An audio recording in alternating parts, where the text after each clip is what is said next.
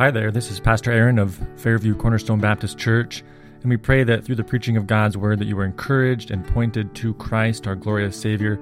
If you have any questions or comments, uh, you can find us at www.fairviewcornerstone.com, and uh, please write to us. We'd love to uh, hear any questions or comments. We pray the Lord encourage you through this sermon.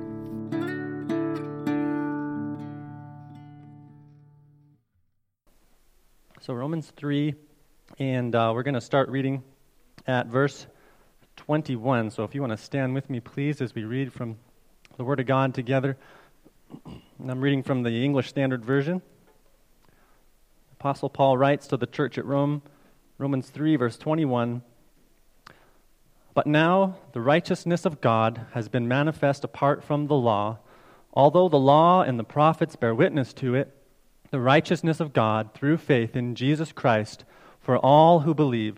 For there is no distinction, for all have sinned and fall short of the glory of God, and are justified by his grace as a gift through the redemption that is in Christ Jesus, whom God put forward as a propitiation by his blood to be received by faith. This was to show God's righteousness because in his divine forbearance he had passed over former sins. It was to show his righteousness at the present time so that he might be just and the justifier of the one who has faith in Jesus. So the grass withers and the flower fades. Amen. The word of our God remains. Let us go to the Lord in prayer once more ask for his help now as we look at his word. Lord God in heaven, we acknowledge that you are the, the sustainer, Lord, and the creator of all things, Lord, that uh, every day is, is a gift from you, Lord, and I know that we are often guilty of forgetting that in our busyness. And Lord, uh, we just pray that you would help us to give thanks and, Lord, to, to uh, look to you for strength in times of of uh, darkness and times of weakness, Lord, that we would cast ourselves upon you as the rock of ages, and Lord, that we would find in you this great assurance that we have that we are not to look to our own strength, Lord, to clear ourselves before you, but we are to look to the finished work of Christ and by faith to trust in his sufficiency, in his goodness, and Lord, in his righteousness. And I pray that that would happen in our hearts. Lord, for those who are already looking to Christ, that there would be an increase of faith, and Lord, an increase of trust in you and, and thankfulness for what you've done. And for those that have not, Lord, that you would cause them to see the emptiness of their own uh, strength, the emptiness of their own merit before you, Lord, and that they would flee to the cross for the first time and receive Christ this morning. We ask this now in Jesus' name. Amen. You may be seated. Thank you. As I said, we're going to be stepping out of Luke for just a little bit, and part of the reason of that is uh, a historical reason. I honestly am, am not, uh, I was never a, a, huge fan of history in school, but uh, something that I've increasingly grown in interest in history over the years is because as you begin to understand that God is the God of history, as the boys, uh, one little book put it, that history is his story. Uh, God is the one orchestrating, he is the one working in the midst of history. And, and, uh, and so this year, I, um, I don't know, some of you are probably aware of, this year actually marks uh, 500 years. Uh, since kind of the beginning of the Protestant Reformation, a, a, major historical event in our history that has shaped Christianity uh, since then. And um, and so I uh, thought we'd look a little bit at uh, some church history. And uh, please don't yawn. Uh, as I said, as you begin to understand that we are, as we look back in history and see things happen, not only in the scriptures, but in, in uh, more recent history, we are witnessing God's own hand, His providential work for our benefit, um, that we finish this race and that we understand what Christ has done. And so, um, 500 years ago, um, one of the events that, that marked this Protestant Reformation, as I'm sure many of you have heard about, uh, an Augustinian monk named Martin Luther uh, nailed his 95 Theses to the castle door of Wittenberg. To, he was hoping to correct some teachings he saw in the Roman Catholic Church that were straying from the scriptures, and uh, he had no idea that this act was going to spark a tremendous move of God and a restoration of the gospel of truth in many ways. Um, and that happened in 1517. And uh, like any major historical event, there's lots of controversy around it. And so uh, I, I, don't, I don't uh, want to you know, pretend that some of these events were without struggle, were without problems, were without sin. Um, uh, even as a Baptist pastor, I'm very aware that uh, in that day, uh, myself, along with other Anabaptists, would have been persecuted because of the rebaptizing. And uh, and yet, in the midst of all of maybe some of the tensions or the struggles that we might have, I think we can acknowledge that God has, has worked throughout history to preserve the gospel. And when the gospel, the, the free grace of God through Jesus Christ, when that message is shrouded in darkness, God has a way of bringing it back into the light for the sake of his people. And, uh, even this past summer, the, the boys with the, uh, the homeschool group went to the Dunvegan historical sites. And you can go through the old buildings there. And uh, the one building, you know, there's the church there, uh, the Catholic church, and there's the building where the, where the, the priest would have lived with uh, those who worked with him. And on the wall, there was this picture that was uh, some kind of catechism. And what it was is, the, according to the Catholic faith, uh, they had the line that was leading to heaven, uh, and then they had the, the other side, the path that was leading to eternal destruction. And once in a while on the path, you would see somebody crossing from the, the path leading to eternal life, crossing over to the path of destruction. And, and uh, I looked, and, and sure enough, there was Martin Luther going over, I think it was uh, with Gandhi or something, crossing over to the side of destruction. And so you know that, that even these events, um, even from those who would disagree with the message, acknowledge the significance of what happened in those days. And so, uh, what I wanted to do over the next few weeks was just take, there's five statements that really uh, came out of this time. It wasn't that they originated in, in, this day. There are truths and doctrines that the apostles taught, that Christ taught, that the early church fathers like Polycarp, who would have been discipled by John the apostle, Polycarp, you know, th- these men taught these things, but they were, uh, they were restated um, during this time of awakening. And uh, so these five statements, you may have heard them referred to as the five solas. Um, you have uh, Scripture alone, uh, you have faith alone, grace alone, Christ alone and to the glory of God alone. You have these five solas, they've called, coming from the, the Latin word which just means alone. Um, these statements that really help to kind of capture what are we talking about when we're talking about what it means to be Christian, what it means to be Protestant, what it means to, to um, to be born again, these can be very helpful in understanding what sets us apart from the, maybe the Roman Catholic faith, or maybe uh, a cult like the Mormon faith or the Jehovah's Witness faith. A lot of times when I'm talking with people from another faith, I refer to the, some of these key statements um, because if you test them on almost any one of them, you will quickly find that there is a major difference for example, you're talking to a Jehovah's Witness and you say, okay, do you acknowledge that the scripture alone is the authority of God, that it is the revelation of God to his people? And it's like, well, no, you see, we had this prophet and his, uh, you know, Russell Taz, Russell, Russell Taze, and, and he had some insight. And,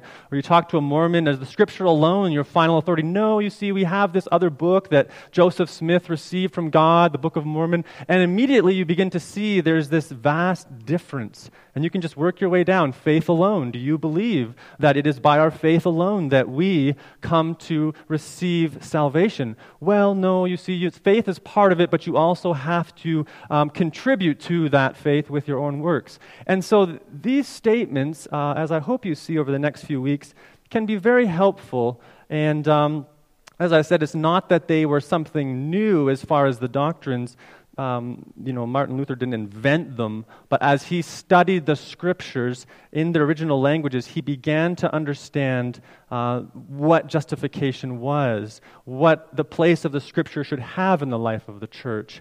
And um, without going into to, uh, too much background, if you know the story, uh, he was uh, a, a student of law and he was planning on going into law as his father had desired. And after almost being struck down in a lightning storm, he told God, and I believe prayed to a saint at that time, as he would have as a Catholic, uh, that, that if he would be spared, that he would go into uh, becoming a monk. And so that's what he did. But for years and years, he labored to become righteous before God, that he would earn his righteousness, that he would prove himself righteous. And after much frustration, um, he realized that he can't. And it was the book of Romans, as he was reading in some of the original languages, began to understand what justification was. It wasn't something that we earn, it was something we receive from God by faith in Jesus Christ. And, um, and so it was an amazing work of God. And as a result of that, he began just teaching justification by faith alone. And he began teaching the place of the scriptures. And, uh, and, and a mighty work of God began um, as the gospel was recovered. So just keep in mind that as you finish the, reading the scriptures, God's work in history does not finish. It's not as though we close the Bible and, and God stops working. He has continued to work from the time of the apostles. He's continued to work through the, the, the early years of the, the church. He's continued to work uh, throughout all of history. Even today, He is still at work. And His primary work is that people would come to know Christ, would come to see Him as sufficient, and would come to give God glory as redeemed sinners. And yes, history is messy. The Bible history is messy. I mean, you read through Kings, you read through Samuel, you read through Judges, and it is messy because we're talking about sinners. We're talking about people like us who, who are still dealing with, with sin. And so there is conflict, and there is error, and there is, uh, there is abuse, and there is heresy, and, and all of these things are there. But in the midst of it, we see God working and moving. And. Um, and so while I'm, I'm grateful of my, my, the, the, the Baptist heritage, um, and uh, you know, I, I, believe that the, the believer's baptism is important. I'm also very grateful for men like Martin Luther, whom God has used to restore some of the foundational works and teachings of the gospel. And, uh, and even before, before we just look at what is this justification by faith, uh, there's men like John uh, Wycliffe or John Huss that even years before began pointing out some of these errors that we cannot be saved by our merit, that we cannot buy people out of purgatory, that the Pope does not have the final authority, but rather the Scriptures. And some of them, many of them died. Uh, John Wycliffe, uh, he lived and, and died of natural causes, but after they continued to look at what he was writing in his teaching, they actually dug up his bones and burned them and threw his ashes into the river as a declaration that, that he was not uh, approved by the church of that day. And so, naturally, I think we would have started with Scripture alone. Um, but this morning, I want us to think about faith alone uh, as the first of these five great statements. And um, part, of, part of the reason is in light of last week, we looked at the, the man who came to Jesus and was healed from his leprosy, and uh, as a powerful illustration of faith in Christ and uh, receiving from him. And so uh, we will just see how it goes. Some of them might be one week, some might take two weeks, and uh, we'll just uh, go through them as, as uh, clearly and, and uh, helpfully as we can. So, justified by faith alone uh, this morning. What does that mean? Uh, what does it mean that, that we stand as Protestants, as, as uh, evangelicals? I mean, even these terms today become so ambiguous. It's hard to know what they mean sometimes. What does it mean to be a Christian? What does it mean to be evangelical? What does it mean to be Protestant? Uh, one of the key doctrines of the Protestant faith. In fact, one of the, the, the, the, the make or break issues uh, for Martin Luther, even at that time, was this issue uh, answering this question How can unrighteous sinners be made right with God? How is it that we, as unclean people, can be made clean before a holy God? And the way that you answer that question will determine if you are uh, thinking about this issue as a Christian or as a pagan. And the, the answer is, is beautifully, uh, concisely put in this statement by faith alone. That is a, a foundational doctrine of the Christian faith.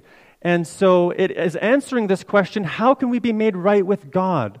Uh, we, we see, um, as uh, Paul Washer pointed out, that the, the, greatest problem in the scripture um, for us as humans is not necessarily even the wrath of God or his, his anger against sin. Uh, we, we think of these things as, as the bad news, but really for sinners, who are guilty, the bad news is God is good, God is righteous, God is holy.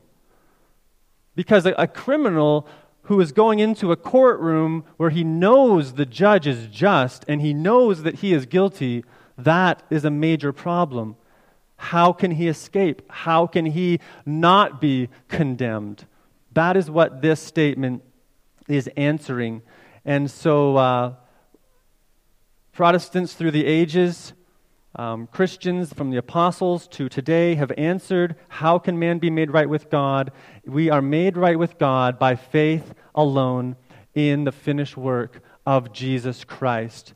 And uh, that's really the, the essence of, of what it is. Now, you may ask, um, faith. I mean, we use these phrases. An atheist will talk about faith. Uh, they will, they will uh, uh use faith to a degree um, it's just not in connection to salvation or to Christ or to God. We use these words, but what does it really mean that, that we have faith? Um, we use words like love in the same way, and, and they can start to, to, to, lose their meaning. So I want us to look a bit this morning at really what does this word faith mean? Um, and, and, and how does it work in this process of, of justification before God? Now, this isn't just boring, dry doctrine. Sometimes we think theology, nah, I could, I'll leave that.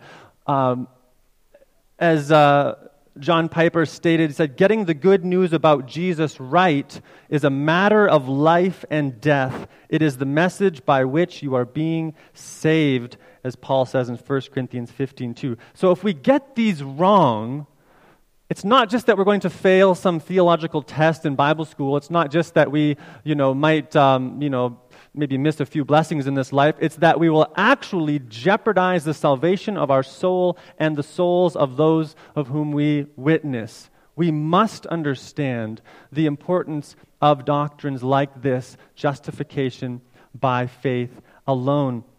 And uh, we can see that Paul, even in Romans 3, as we read, this was foundational for Paul. You could argue that in many ways the book of the entire book of Romans was written so that the Christians would understand how faith is the way in which we are united to Christ. It's not through our natural lineage. It's not through our works. It's not through the obedience to the law that we are united to Christ. Paul wants us to understand that the righteousness of God must come through faith in Jesus Christ. And it is as men like Martin Luther, or we could talk of John Huss or Wycliffe, or we could talk of the Apostle Paul himself, we could talk of any number of men and women that have encountered this truth that it is by faith. It transforms the way you see everything. Your relationship to God uh, is, is, is resting upon how you understand uh, your righteousness before Him. Just a little bit so you, you hear, um, as Martin Luther came to understand these things, um, he said of his own conversion,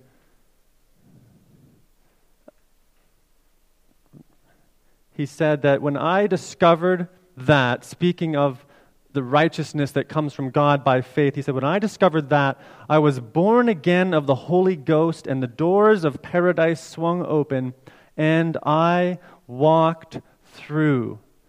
And is that not the case that as we begin to understand our salvation, our righteousness before God, our, our uh, cleansing from our sin is of God by faith, that, that it is as though paradise itself opens to us and we are called to walk through and stand in the goodness of that truth.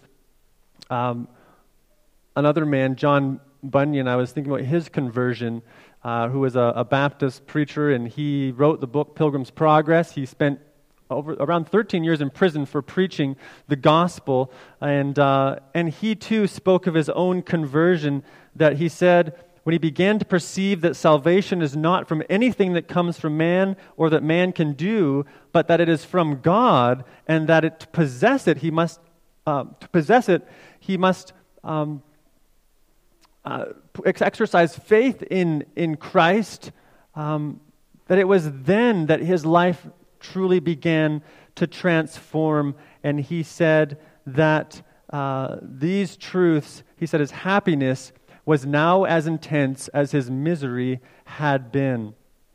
And as he describes his own understanding of these things. So, justification by faith alone. Um, We've seen Paul's statement here in, in the book of Romans. Uh, turn over just for a moment to the book of uh, Philippians.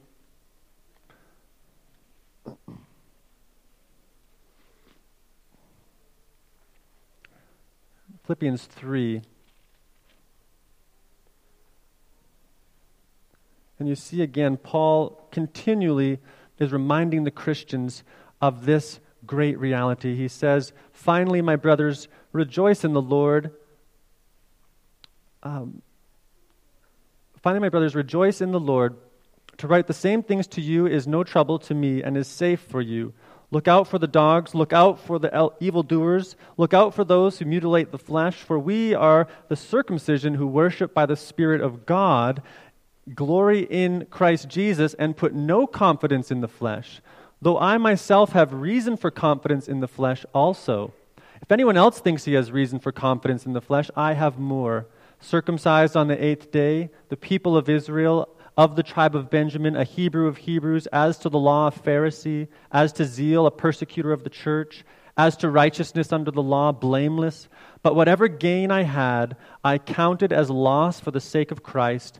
Indeed, I count everything as loss because of the surpassing worth of knowing Christ Jesus, my Lord for his sake I've suffered the loss of all things and count them as rubbish in order that I may gain Christ and be found in him. Listen to what he says not having a righteousness of my own that comes from the law, but that which comes through faith in Christ, the righteousness from God that depends on faith, that I might know him and the power of his resurrection and may share his sufferings, becoming like him in his death that by any means possible I may attain the resurrection from the dead.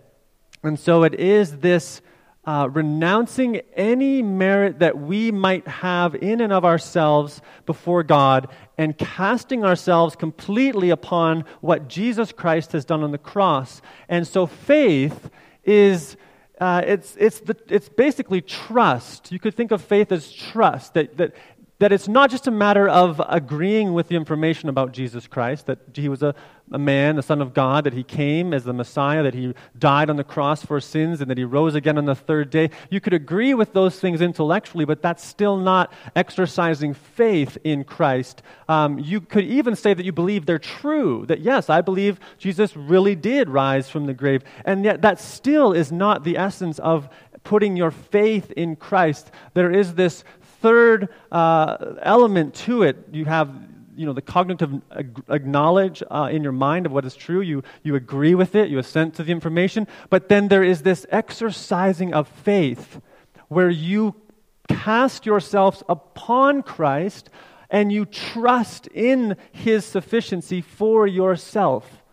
And that is, is what saving faith is. It is this trusting in Christ. It is this resting in what He has done. It is this, what Paul said, that I will renounce anything that I could have boasted in my heritage, my, zeal, uh, my, my zealous um, religion that I had, my, my lineage to the tribe of Benjamin. All of that is nothing. And Paul forsakes any merit that he would have in himself, and he casts himself upon Christ. And so, this is what, uh, at the heart of the Protestant Reformation, is what the, the uh, reformers were teaching and uh, many to follow. Um, this is what we teach today that we are not to look to the things we do to justify ourselves, but we are to look to Christ alone. And um, sadly, you know, there's been recent uh, conferences or meetings with leaders from the Catholic Church and those from Protestant churches, from evangelical churches. And, and what they're wanting to do is to say that we agree, that, that we're actually the same, that we can look at one another and say, You're my brother in Christ, that we're fellow Christians. And yet, they will not acknowledge that salvation is by faith alone. By faith, yes. So I don't want to misrepresent uh, the Catholic faith. They do acknowledge the place of faith. The problem is, is that it's not faith alone. That, that at baptism as an infant, you are, uh, you are essentially your original sin is, is removed at baptism as an infant in the Catholic Church. And then if you don't fall from grace, you continue to uh, add to that merit by uh, penance, by um, you know, praying to the saints who can give you grace, and uh, you do it by um, confession. And, and these things are done to, in a sense, build your merit before God. And if a person falls from grace, they commit a mortal sin, then there are, there are more things they must do to restore their standing to God. Um, R.C. Sproul helped in explaining the difference, um, and uh, there's a lot of really, you know, big, fancy terminology that I won't attempt to, to use. But you think about an equation like 2 plus 2 equals 4. Um, what's true on the one side is true on the other, right? You have 2 plus 2 here and 4. It's the exact same. That is really the view of, of the Catholic faith uh, doctrine of, of, of, justification. That it is once a Christian, uh, a, a professing believer, is righteous, becomes righteous, achieves righteousness, then they are counted righteous by God. But this doctrine of justification by faith alone is not like that and rather there is something added to the equation. There is something brought in from the outside that wasn't there. And so you, you have a statement um, that, um, you know, you could say, uh, you know, all, all uh, bachelors are, are single men, and that's true, right? So that would be a, a, statement, again, true on this side, true on this side. But if you add something to it, all bachelor, um, uh, all bachelor, or the bachelor is rich, then that's not true of all bachelors. And this is what, it gets technical, I, I, understand, but this is what we're talking about. We're not talking about we're righteous because we've become righteous, because we've achieved righteousness. Rather, something is brought into us, something is applied to us that was not ours. And it is this alien righteousness of Christ that Paul is talking about. It is this righteousness by faith that we are gifted the work of Christ on the cross, his own righteousness, is gifted to us, and this happens by faith. Faith alone. Now you might think, well, that's fine for the 16th century, but we're in the 21st century. This isn't really an issue anymore, is it? I mean, we don't really struggle with, am I justified by faith alone? And yet you can talk to people and ask them, why do you think you are saved? What evidence, you know, if I was to ask you, are, are you saved? Um, how would you know? And, and a lot of times people will answer, well, I was baptized. Well, I, I prayed this prayer, or I walked this aisle, or I did this, I did that. And, and you see what's happening. There is this subtle but important shift away from this doctrine of justification by faith alone. The only answer that we can give to our justification is I am looking to Christ. I, am not looking to anything that I have done. I have done nothing. Christ has done everything. I have cast myself upon Him. That is my only hope. My only hope of standing righteous before God is that I am clothed in Christ. And so, even in our thinking, we must be careful that I'm not, you know, I do my devotions today and I didn't yell at my children and I kissed my wife goodbye. So, you know, today I'm doing pretty good. I think God is pretty pleased with, with my behavior. And I think when I stand before Him on Judgment Day that, that I'm going to be okay if I died today. That is a returning back to works. Uh, we must continually remind ourselves that we are justified by faith alone. All of our merit, all of our hope before God must rest in Christ alone. Uh, even as we sang this morning, nothing but the blood of Jesus. That is the anthem of the Christian. Nothing but the blood of Jesus. I claim no other merit in my life but Jesus Christ. Now, I'm not saying that there's no benefit to having a godly heritage or to doing your daily devotions or to praying or to not yelling at your children. These are good Christian things. But do you see when we talk about the issue of our justification, of our standing before God, that must be in Christ alone. And then the outworkings of that reality uh, play itself out, which we won't get into today. Um, one author described it this way, Guy Waters. He said, In union with Christ, the believer comes into possession of our Lord's obedience and satisfaction for his justification. Faith is the sole instrument by which he receives and applies Christ and his righteousness. In justification, by faith alone, the believer receives for his justification what Christ has done. And that's exactly what we just read from Paul in a few places. It, and so, faith alone, uh, it's not that we think that faith is what saves us. Um, faith is nothing in and of itself. I mean, I can have faith that tomorrow there's going to be a million dollars in my bank account. So what? It doesn't mean anything. I could have faith that I can step out of this building and I can fly. So what? It doesn't change anything. The, the key is not the faith itself, but rather what the faith is in. This is why Jesus would say faith, uh, the grain of a mustard seed, is, is powerful enough to move mountains. Why? Because it is faith in God. That's why it's powerful. It's not that we must somehow generate this all powerful faith, but rather we just simply cast ourselves upon God Himself and we trust in His power, in His grace to rescue us. Um, and so faith is the instrument um, what the old, the old uh, preachers would cause, they would say that faith is the, the, the instrumental cause. So the, the work is done by Christ, the power is God's, His Spirit is the one who applies it, the instrument is faith. And uh, you could imagine building a house, and sometimes, you know, you get a house that's uh, done or almost done, and they put the sign out front and they have the name of the builder on there. Uh, you know, I was thinking of a builder in Grand Prairie, Durham Homes, and they would say house built by Durham Homes, and, uh, you know, call this number if you want to buy it. You wouldn't necessarily say the house was built by, you know, the Estwing hammer, although the hammer well, I guess nowadays it would be, you know, the DeWalt air nailer or, or Ridgid or something. Um, you, wouldn't, you wouldn't necessarily, you know, there's this understanding there was instruments used in the building of this house. There was tools, there was hammers, there was saws, there was, uh, uh, you know, brad nailers and paint, there was brushes. These tools were used, but the, the work was done by the builder. And that's exactly how faith works in the Christian's life. It is the instrument that God uses. It is the, the tool through which we are united to Christ Himself. And um, Paul, well, assuming Paul wrote Hebrews, I guess get a bit of debate there, says that without faith is it impossible to please Him. For whoever would draw near to God must believe that He exists and that He rewards them who diligently seek Him. Paul says that whatever does not proceed from faith is sin in Romans 14 23. So faith is this trusting in the fullness of Christ, casting ourselves upon Him, and whatever is not done from this instrument of faith is sin, is opposed to God.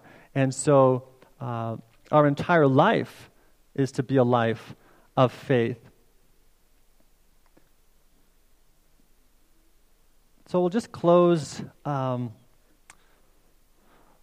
just thinking about even faith itself um, as an expression of God's grace, an expression of God's kindness to us. Because you would say, well, if we're to be saved by faith alone, and we must exercise faith, isn't that a work? Isn't that us doing that work for our salvation? Is this not then still about something that we have done? But listen to what Paul says in Ephesians 3, uh, sorry, Ephesians 1, uh, verse, starting at uh, verse 7. He says,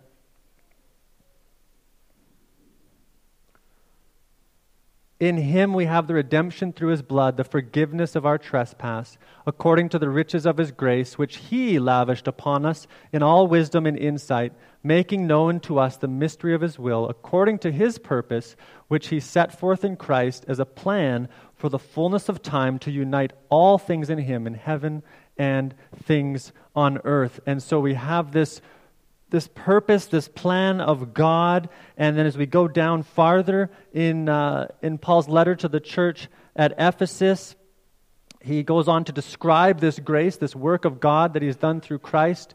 He says in uh, chapter 2, verse 6 and raised us up with him and seated us with him in heavenly places in Christ Jesus so that in the coming ages he might show the immeasurable riches of his grace in kindness towards us in Christ Jesus. Now, listen to what Paul says in, in regards to our salvation, our justification, our, our uh, deliverance from sin. He says, For by grace you have been saved through faith, and this is not your own doing, it is the gift of God, not a result of works, that no one should boast. For we are his workmanship, created in Christ Jesus for good works which God prepared beforehand that we should walk in them. So Paul says grace is, is what has worked in us, God's grace, and it has worked through faith as God's Spirit opens our eyes to the glory of Christ and we see Christ for the first time as our sacrifice, as our, um, our substitute, we then cast ourselves in saving faith upon Christ and we are delivered. And Paul says all of this is the gift of God, and that we actually have no grounds for boasting in what we have done. We are the workmanship of Christ. And so we stand with the apostles, with Christ, we stand with the church fathers, and we say, by faith alone can man be justified. By faith alone can I be made right with God. And, and so I encourage you to continue. If you've already placed your faith in Christ, you're looking to Him for salvation, to continue to preach that gospel to yourself.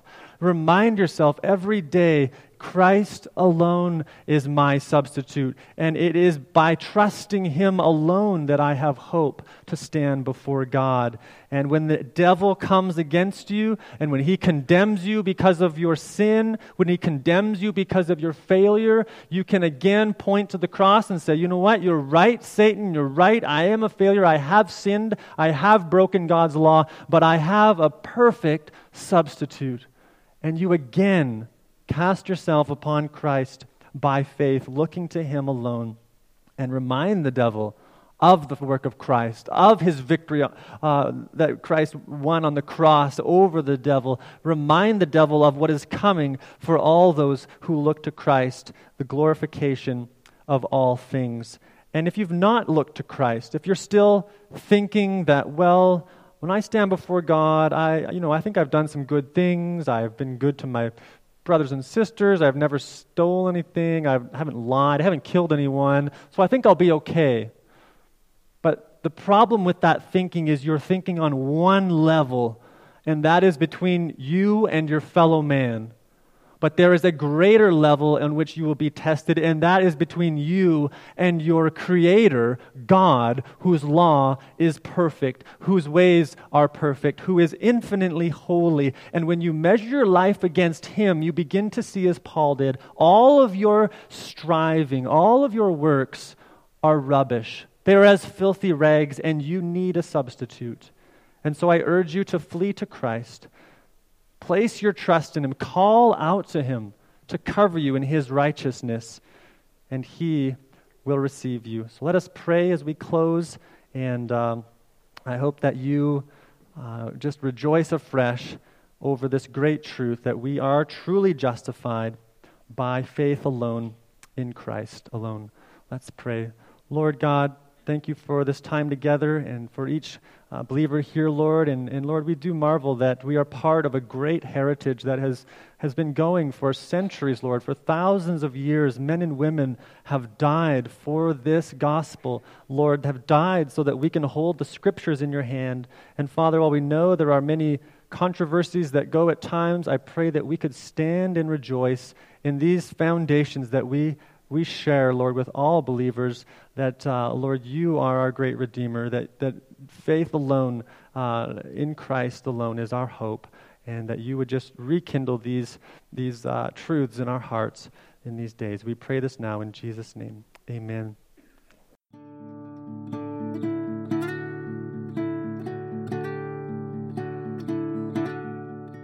Well, thank you for tuning in today to the sermon uh, preached at Fairview Cornerstone Baptist Church. And again, if you have any questions or comments, we'd love to hear from you. You can write to us at church at fairviewcornerstone.com. God bless.